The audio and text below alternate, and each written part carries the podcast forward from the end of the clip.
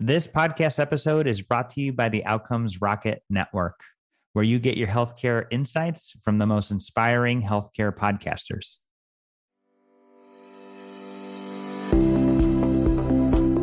Welcome to the Marketing Mondays podcast, where we explore how we can make your offering stand out in the health and wellness space.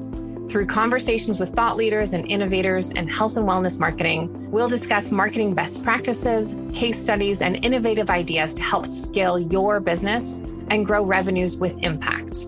I'm excited to be your host. My name is Andrea Borcha. I'm a fractional CMO and owner of the Dia Creative Marketing Agency.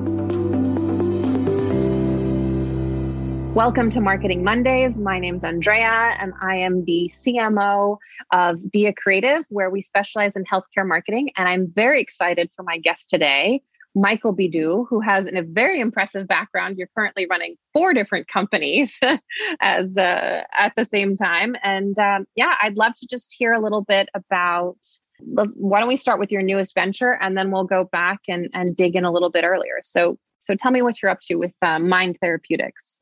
Yes. Hi, Andrea. Thank you for inviting me. Uh, so I'm uh, based in Vancouver, Canada, and uh, I'm actually doing uh, uh, two companies at this time. Sometimes I'm involved in, in, more companies, but at this point in time, there's just two. My latest uh, startup it's Mind Therapeutics, which is a digital health company specializing in digital therapeutics, which is a new field in digital health. started about five, seven years ago and the unique thing that we're doing at Mind Therapeutics, we are taking science that's been sitting uh, uh, on sort of university shelves uh, for the last, you know, 10, 20 years and uh, adding clinical practice uh, that's been proven and create software. Yeah.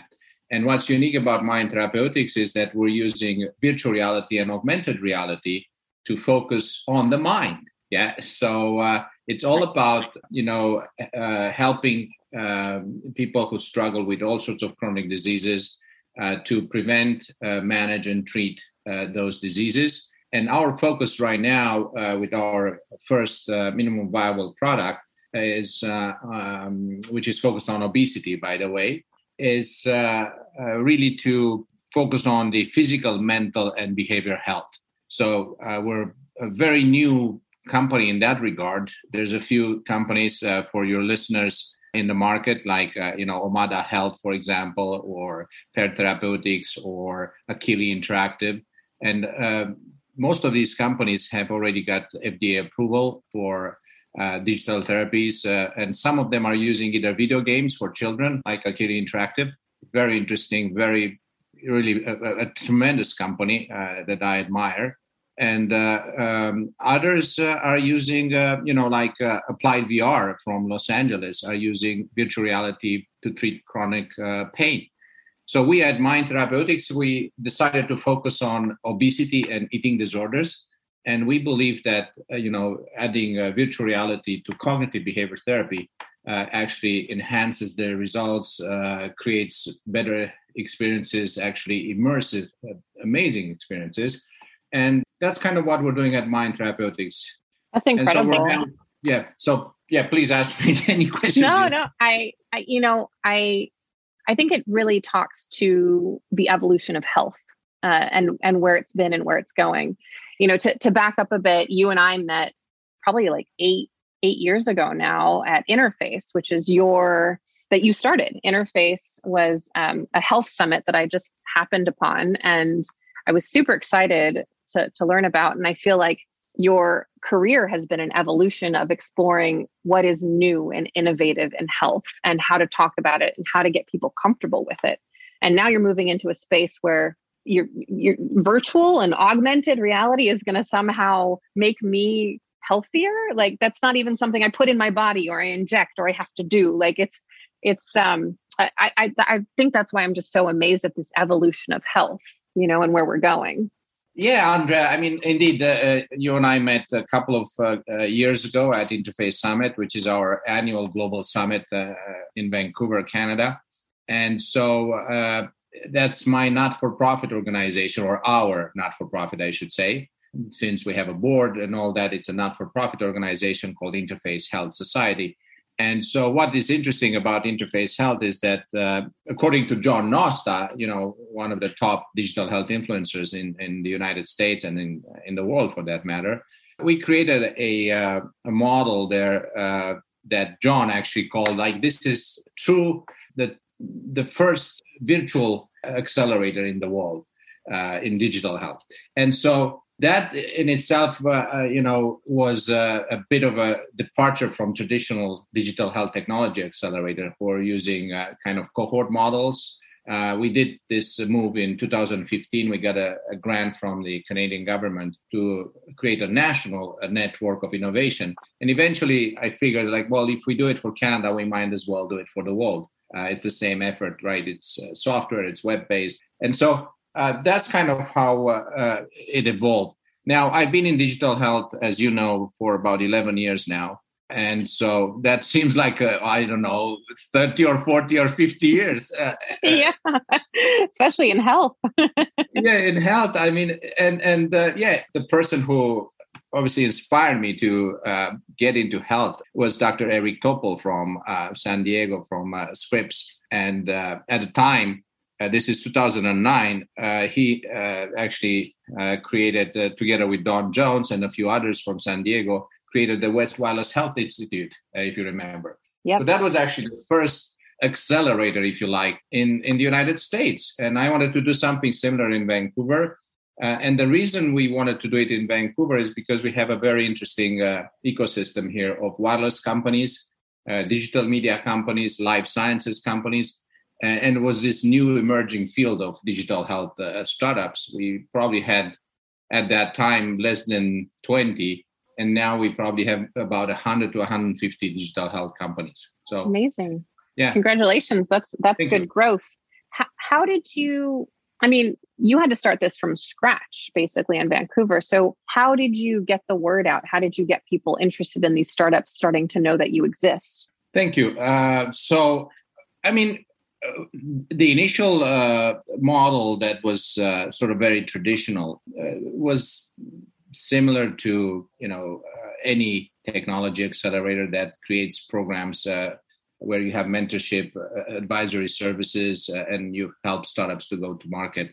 And so all that effort was done through through the ecosystem with help from industry associations from uh, meetups, uh, you know, the ecosystem itself, it's, it's very large, as you know. Problem that we faced uh, at the time, and it's still today, I think it's a problem for uh, any accelerator, uh, is uh, to attract and, and educate the healthcare system itself. Because the healthcare system it's, it's very focused on the system itself, yeah?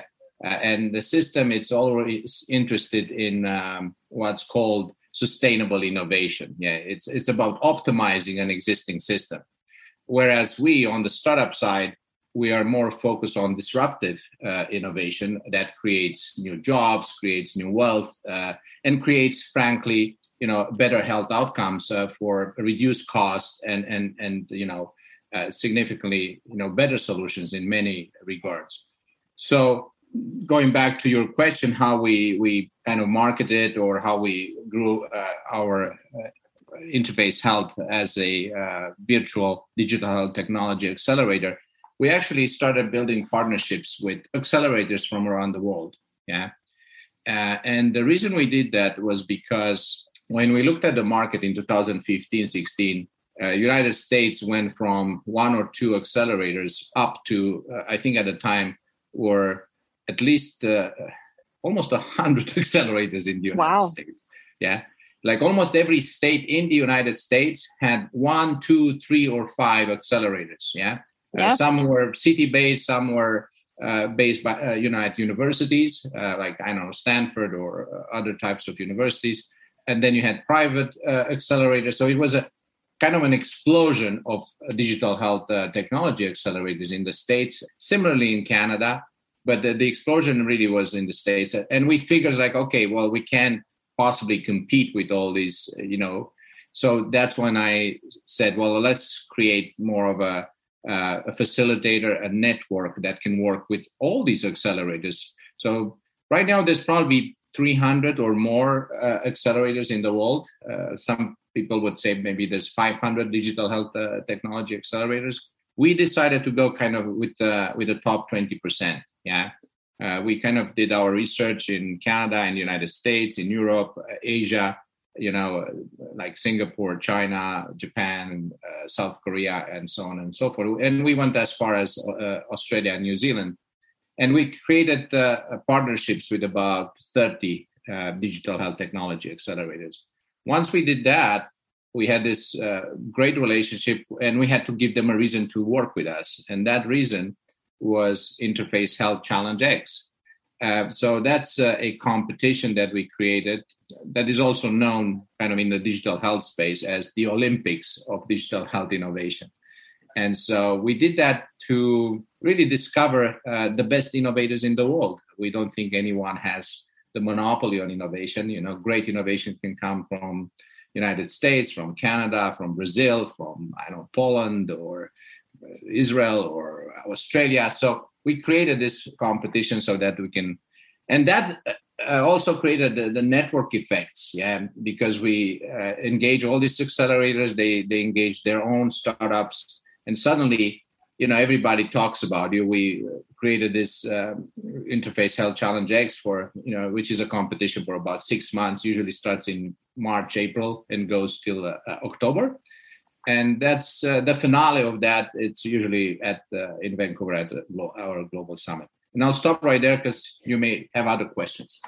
Well, I I think you can. I feel like there's a you can definitely see the evolution of digital health from 15 10 even 5 years ago i mean you're, you're saying you know 10 years ago i think digital health was considered the the ugly disruptor. Like uh, the healthcare system didn't want digital health yet. It wasn't comfortable with with innovation. It wasn't comfortable with changing things. This is people's health. I feel like that's always the excuse in healthcare is we're dealing with people's health. So we can't you can't put health on an iPhone. You can't you can't start digitizing it. You can't all these you can't you can't you can't. But then when you're saying like 2015 all of a sudden all these accelerators started showing up i think it's because we started seeing proof of concept in like late 2000s uh, early 2010 uh, era right? And we start seeing that evolution. What do you think like where do you see that the healthcare system got more comfortable to start allowing this digit- digitization and innovation? Or do you do you think they're still not comfortable Well, I mean, there's two uh, principles uh, in digital health. Uh, uh, you know, for your listeners, I think it's important to understand a little bit the definition of digital health, or at least how I see and and and uh, some of the uh, leaders in the field think about digital health. Um, and we're looking at two key areas. One is the democratization of healthcare and what that means is that you know through digital health tools and, and products and services, we actually empower the users uh, to take care of their own health. And we do that through smartphones and other smart devices, whether it's a wearable or your car or your home, or, you know, there's a lot of work that we have been doing there. And that's kind of in the consumer and, and wellness space. The healthcare, it's, uh, you know, uh, deals with what's called the digitization of medicine and as we know, uh, you know, healthcare and education were the last two sort of dinosaurs as big economy, you know, industries who have not changed for for a long time. Yeah, and so of course, uh, uh, healthcare was not comfortable with uh, you know all the startups uh, showing up at their door uh, and and knocking on the door and and telling them that hey, we are here to help and we want to change and for the better now, of course, healthcare it's, it's a risk adverse industry anywhere on the planet uh, for all the good reasons. But I think uh, uh, the evolution in the last couple of years, Andrea, uh, is significant. I mean, we have seen the investment in the United States, in particular, uh, uh, went from something less than a you know a billion dollars up to 24 or something like that. It's it's a significant uh, growth in 10 years. Yeah, and so what that meant is that we had hundreds and hundreds and hundreds of startups uh, knocking on doors trying to change And in the last five years, we've seen a bit of a, uh, you know, uh, more mature startups, more startups who finally understood that in order to work with uh, healthcare, uh, you need to go through very rigorous processes. Uh, whether it's FDA approval, you had to go and do a couple of clinical trials. So all that differentiated, I think, companies who, in the end, were successful, such as again Omada, Pear, Akili, and, and, a few others, of course, uh, who have been. So I think it was a, a, a period of you know initially the first five years was a lot of uh, uh, you know movement in the market, a lot of enthusiasm and all that. But uh, eventually, uh, about five years later, uh, we you know the whole startup community hit the reality and the reality is you have to be very good and very serious and very rigorous about uh, you know what you do. And so i think that's what happened. We now you know kind of in the last two years of course covid-19 showed up. And uh, it was a tremendous accelerator for everybody. Yeah? Uh, it's almost like a forward uh, button that suddenly you know i have a, one of my very good friends lucien engelen from the netherlands. He said that digital health uh, was pregnant for the last 10 years. And finally we we delivered the baby. So that's how he put it yeah? Which is true in many ways yeah, yeah? because uh, covid uh, has allowed us to uh, show that telehealth virtual medicine and all these things can work yeah? They do work they and and frankly i think it was a behavior change on on both the consumer side yeah because we all had to stay at home, but also on uh, on the physician or the provider side. Yeah, because and I, I have examples uh, here in Vancouver. Uh, I had a few physicians who were completely against telehealth. Like they didn't believe that you can do I don't know psychology or psychiatry or any kind of treatment over a phone or email or even to see each other face to face on the eye. They didn't believe it. They didn't want to change. Yep. Well, guess what? Almost overnight they had to change. And they changed. And i i met with them you know a, a, couple of months later after covid started. It's like michael i'm a converted now. It wow. does yeah. So so they were forced to do it. Uh, you know the reimbursement codes almost appear overnight. So in canada or at least in british columbia it takes us about i don't know two to three years to create a, a reimbursement code yeah by the government. Well guess what uh, because of COVID, those reimbursement codes were created within kind of 48 hours to seven days. Yep. So, yeah. It was so, a yeah, good proof of concept. Yeah. It was a good proof of concept to uh, to confirm that all of this is possible. Everything that that marketers and technology companies and startups have been telling the healthcare industry is possible. We, it, it forced them to to actually try it out. Uh, when I guess before COVID or even now after COVID, how do you think you approach healthcare professionals? Because at least my experience has been that there's um, there's definitely a bit of arrogance and a, a, definitely a bit of fear within the healthcare industry of of this is how we've done things, and, and COVID's shaken them up a bit. But now, how do you still approach them with this next innovation technology? Since you can't just shut down the world again for two years. yeah.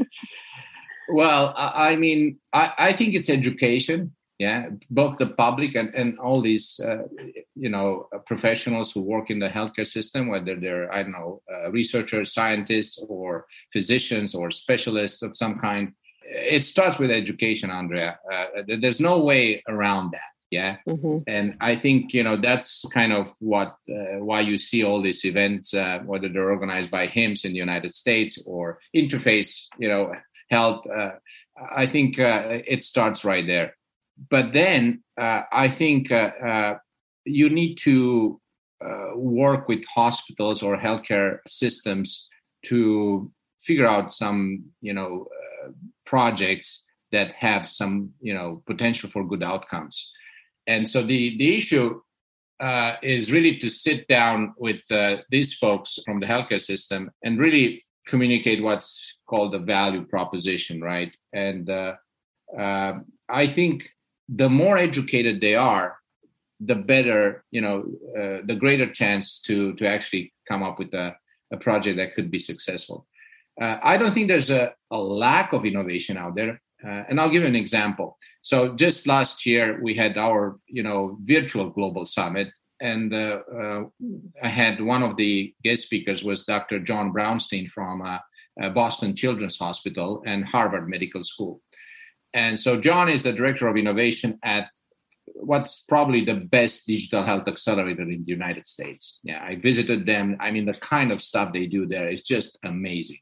Yeah, they actually take science and clinical practice and they work with uh, amazing partners like uh, twitter or uber or like amazing collaborations yeah? And so uh, we asked john the question like you know what do you say to all these startups who knock on your door? And he said listen it's very hard because i get you know 200 300 400 of these startups. Like it's hard to know. And the problem uh, that uh, uh, the startups themselves have is that each one of them thinks that they have something very unique. Yeah. And the problem is that they're not aware that there's another startup that does pretty much what they do. And then yeah. they kind of waste my time and they waste their time. So his advice to the startups was like, guys, go out first and, and do a bit of a competitive analysis. Like find out who does what you do in the market. And when you actually end up talking to me, the hospital or the healthcare authority or the accelerator, you know, uh, come up back with, with something that can help us, uh, you know. Basically, he says that there's just too many startups who do parts of a process, yeah.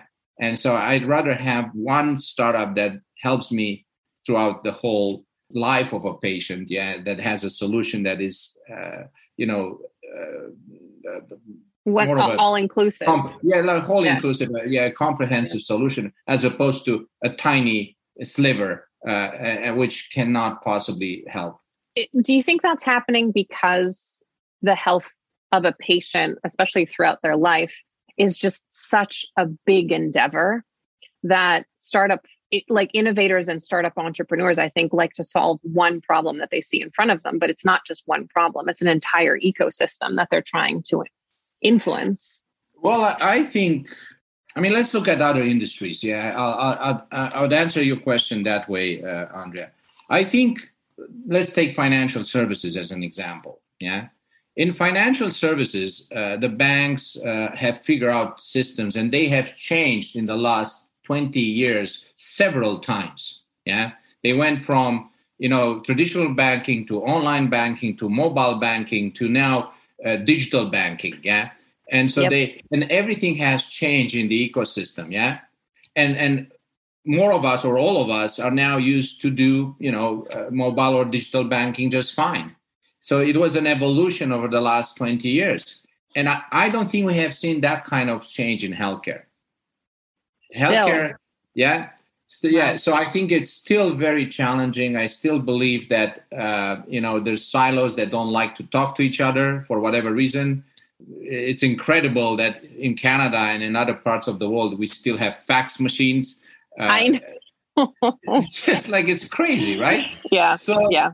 yeah so i think the uh, the actual healthcare industry has changed in pockets yeah the overall system, which is a big system. I mean, the healthcare industry globally, it's an $8.5 trillion industry. It's, it's the largest industry on this planet. So it's not like you have one industry, but you have all these different. It, I mean, if you look at this industry as a horizontal, you have all these verticals, yeah? yeah. That each one of them, it's a, I don't know, a hundred billion dollar vertical, yeah? How do you change that? It, it and how do you make it interoperable and interactive? And, and how do you open up on both sides patients and providers and payers? So it's it's a very complicated uh, mechanism uh, and system to change. Do you feel that the like hospital administrators and and healthcare professionals are aware of the entire ecosystem in a way that they would also be looking for solutions that are interactive, interoperable? Or do you think the problem is also that the healthcare providers themselves are very narrow? I'm just an obstetrician and that's all I want to worry about. Or I am just a hospital administrator administrator in Kansas. All I want to worry about is what works in my Kansas hospital. Leave me alone otherwise. I mean, I think like in any industry, uh, if I'm an, uh, you know, a gynecologist or an ophthalmologist, all I care is my own business, right? I mean, I don't really care about the the, the whole system. So we have to take that into consideration. But I think you you you have to have organizations who need to change those, uh, you know, uh, um, vertical silos that exist there, so that eventually uh, you you transform this massive system, which is horizontal, yeah, uh, mm-hmm. uh, to make it work.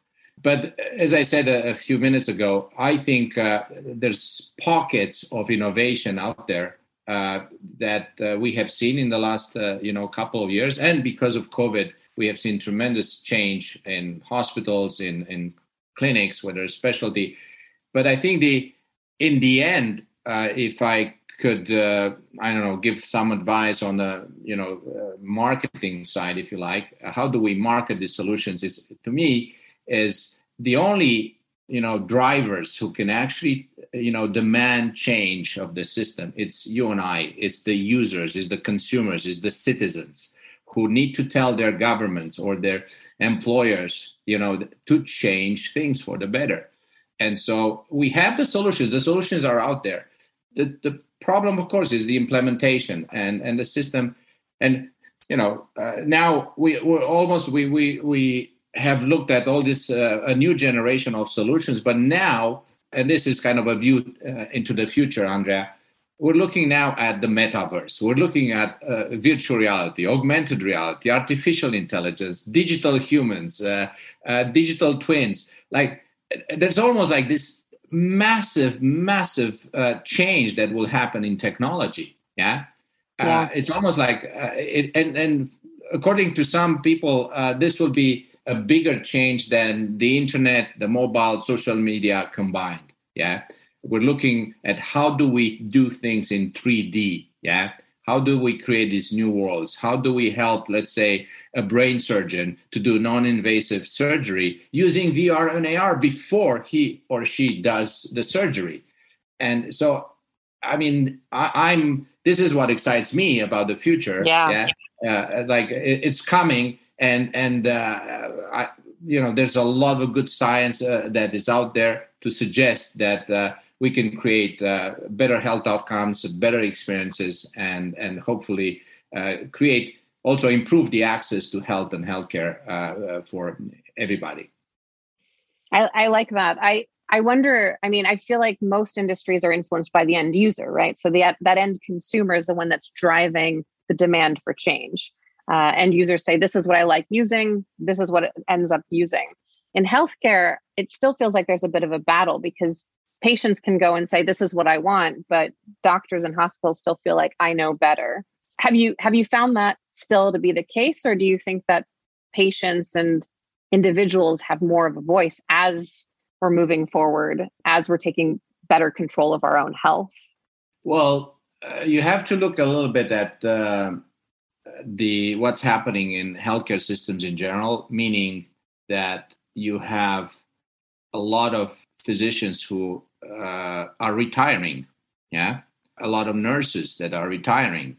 So the workforce is a big problem uh, for any healthcare system going forward. Uh, the medical schools anywhere on the planet they can't deliver enough, you know, medical, uh, you know, doctors or, or nurses uh, to to be able to take care of uh, the massive demand that is coming. Yeah.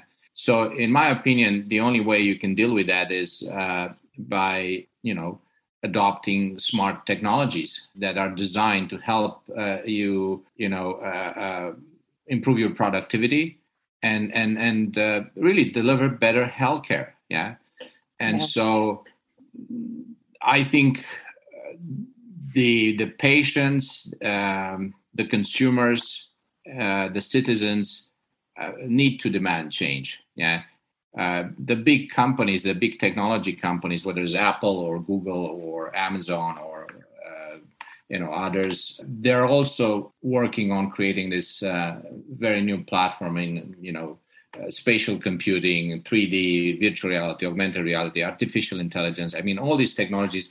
It's it, it's almost a it's a wave that's about to happen. I mean, it started very slowly, uh, maybe two, three years ago, five years ago, but now we see more and more activity in that space.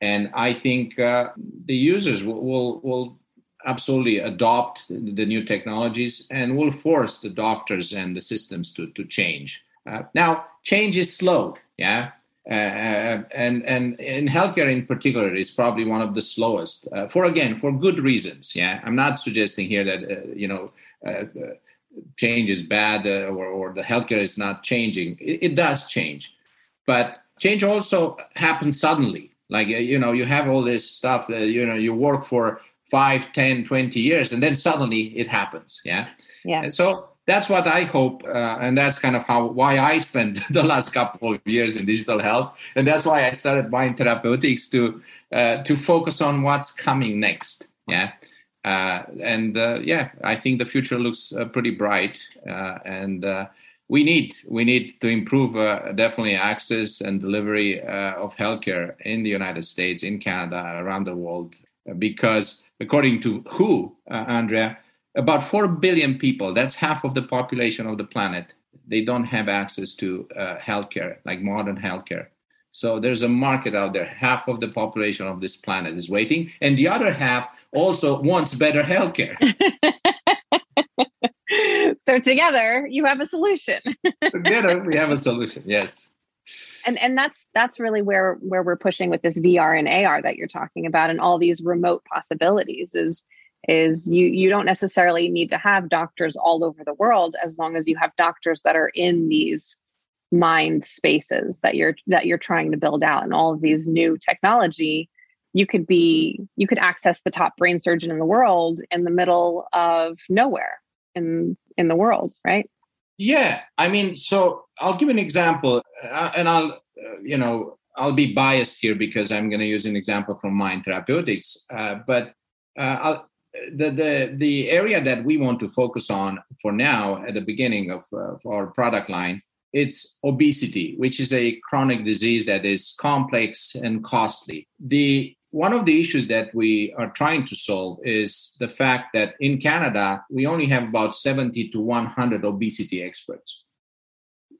In canada not very many. not very many yeah. No. so so and you have a, population of 7 million canadians who are obese or have obesity rather uh, and uh, uh, another 8 million or so uh, uh, who are overweight. Well wow. how in the world can 70 or 100 obesity experts can help you know 7 million uh, patients? They can't. We, we i mean you do a simple math and you realize that these obesity experts can only serve about two, maybe 3% of the market. That's it. Yeah. So, going now to explain how technology can help in the future. Well, let's just say, uh, I don't know, Dr. Smith, an obesity expert uh, who only sees 10 or 15 patients a day. Uh, you can say, well, hey, Dr. Smith, uh, how about we um, create a software that will actually use cognitive behavior therapy pretty much you know what you use in your clinical practice. And uh, we uh, digitize you. We create a di- digital twin of you. Yeah? So suddenly we have a dr smith uh, that is the digital copy of uh, you know the real dr smith. And you can now become this digital human able to serve you know patients uh, you know in canada or anywhere in the world for that matter uh, and and suddenly you can serve you know 100 patients a day. Yeah. And but all that requires augmented reality virtual reality artificial intelligence machine learning. So we're not quite there yet but we will get there. Yeah. And that's i think uh, the, the role of technology. Are you are you finding that patients or or people are comfortable with this concept that they would be working with somebody that's virtual reality, the someone that is a copy of Dr. Smith, but not actually Dr. Smith. Yeah, so there's lots of good research in that space. University of Southern California, for example, uh, you have uh, Dr. Um, Skip Rizzo, who has done research in, in the use of uh, virtual avatars uh, for the last 20 years.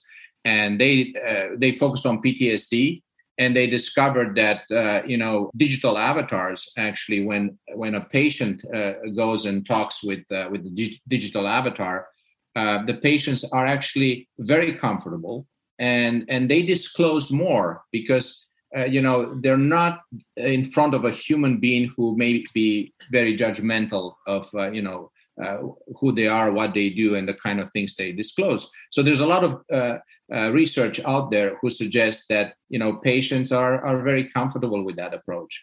Um, but like anything, like any technology, Andrea, uh, you need to create trust. Yeah, and so the patients need to see that you know a, a, a digitization uh, of uh, a therapy and and a digital therapist is there to actually help them get better you know and so yeah so you you you you i mean trust is always built in time right and it's lost in seconds right I, I, I love that PTSD research. I, I I remember getting involved with it pretty early on and getting to see it, and I was like, "This is pretty cool."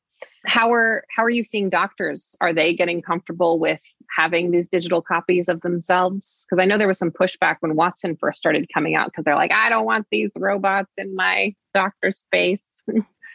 uh, well, I mean, yeah, I I think. Uh, uh doctors or the vast majority of physicians they they don't have a clue really, they, really, they don't know what's coming. Yeah, a lot. I mean, that's why when we actually, you know, at, inter- at our interface summits, we always talk about what's coming. You know, three, five, ten years from now. Yeah, and I see their faces that they're like, "Wow, I didn't know that this is happening." Like, yeah. yeah so absolutely, I, I, would say that if you were to do a survey, uh, chances are that uh, I don't know, 98% of the doctors have no idea that uh, about virtual reality, augmented reality, digital humans. What is a digital human? What's a digital therapist? What's an avatar?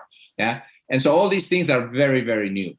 And so, uh, of course, it's scary uh, uh because uh, it's the unknown, and you you just see it as a threat. You don't believe it. You think you know who would have believed that you can use virtual reality to treat ptsd or you can use virtual reality to treat uh, depression or anxiety uh, or chronic pain or acute pain yeah?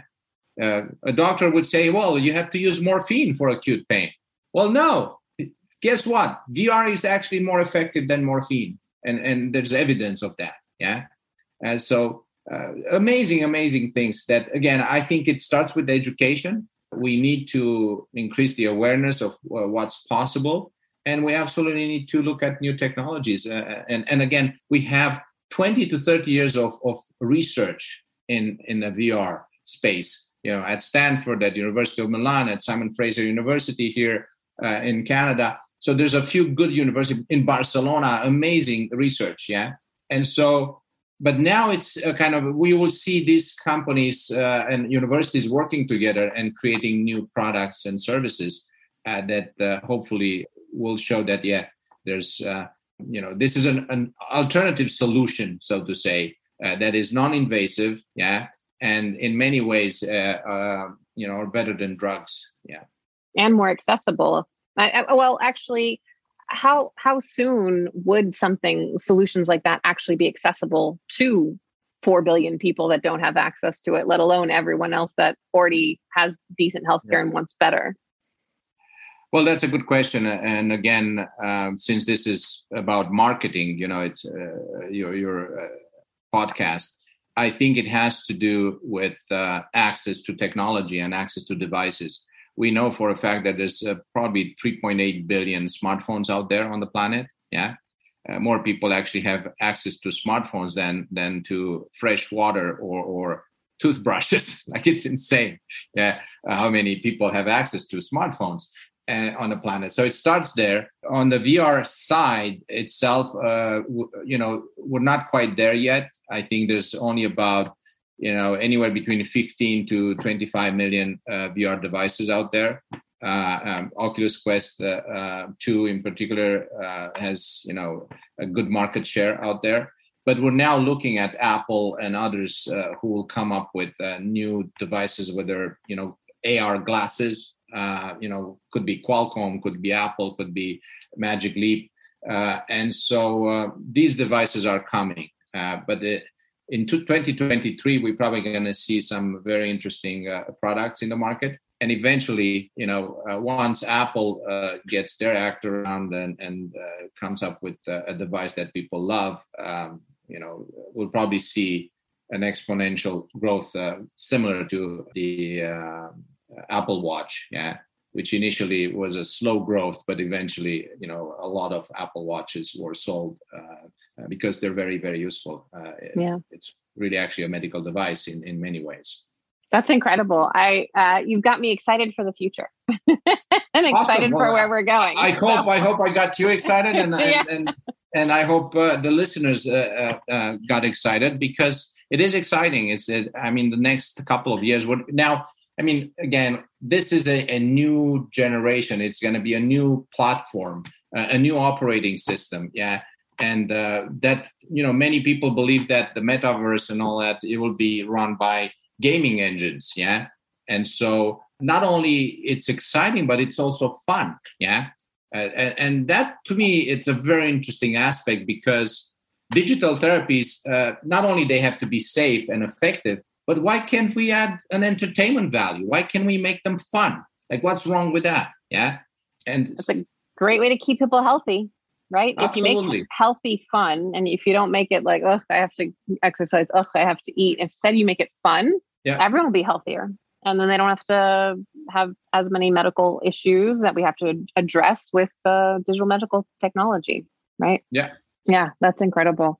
I, I I'm um, I'm super excited to see where it's going. I and I agree. I think COVID kind of pushed a few industries very quickly. Uh, it was a, it was a good fast forward button, and and specifically for digital health, I think it'll be really interesting to see where we go. And uh, it it feels like that people are open to it. People are open to find the next solution. They they've gravitated towards working from home. They've gravitated towards Zoom technology and and uh, owning their health. There's a lot more at home wellness testing and health tests happening. There's a lot more of people wanting to know their own information. And I, I bet you know you're right. The uh, Apple Watch is probably a big part of that as well. Mm-hmm. So uh, so where can uh, where can people go to find out more uh, about what you're working on, or what's the best place to get involved if they have a health startup and they they want to go to an accelerator? Sure. I mean, uh, they can go to interfacehealth.com and there's, uh, uh, you know, four different mini sites there as well for the challenge, for the showcase, for the summit uh, that they can look at. That's one. And that's all not for profit work. That's the Digital Health Accelerator. And for uh, our uh, therapies at Mynd Therapeutics, they can go to myndtx.com. So myndtx.com. And yeah, there's some information there. We're planning to have our first product in the market uh, towards the end of the year, and uh, we're very excited. It's called Mindset. So there you go. I love that. Very exciting. I am. Uh, I'm very excited to see that at the end of this year. Thank you so much for joining me, Michael. I really appreciate it. Thank you very much, Andrea, and uh, all the best uh, uh, to your listeners. I hope to see all of you in the future. Sounds good. this was fun as always. Thanks again for listening to Marketing Mondays. If you have any marketing questions at all, feel free to reach out to me directly at diacreative.com. That's D I A creative.com.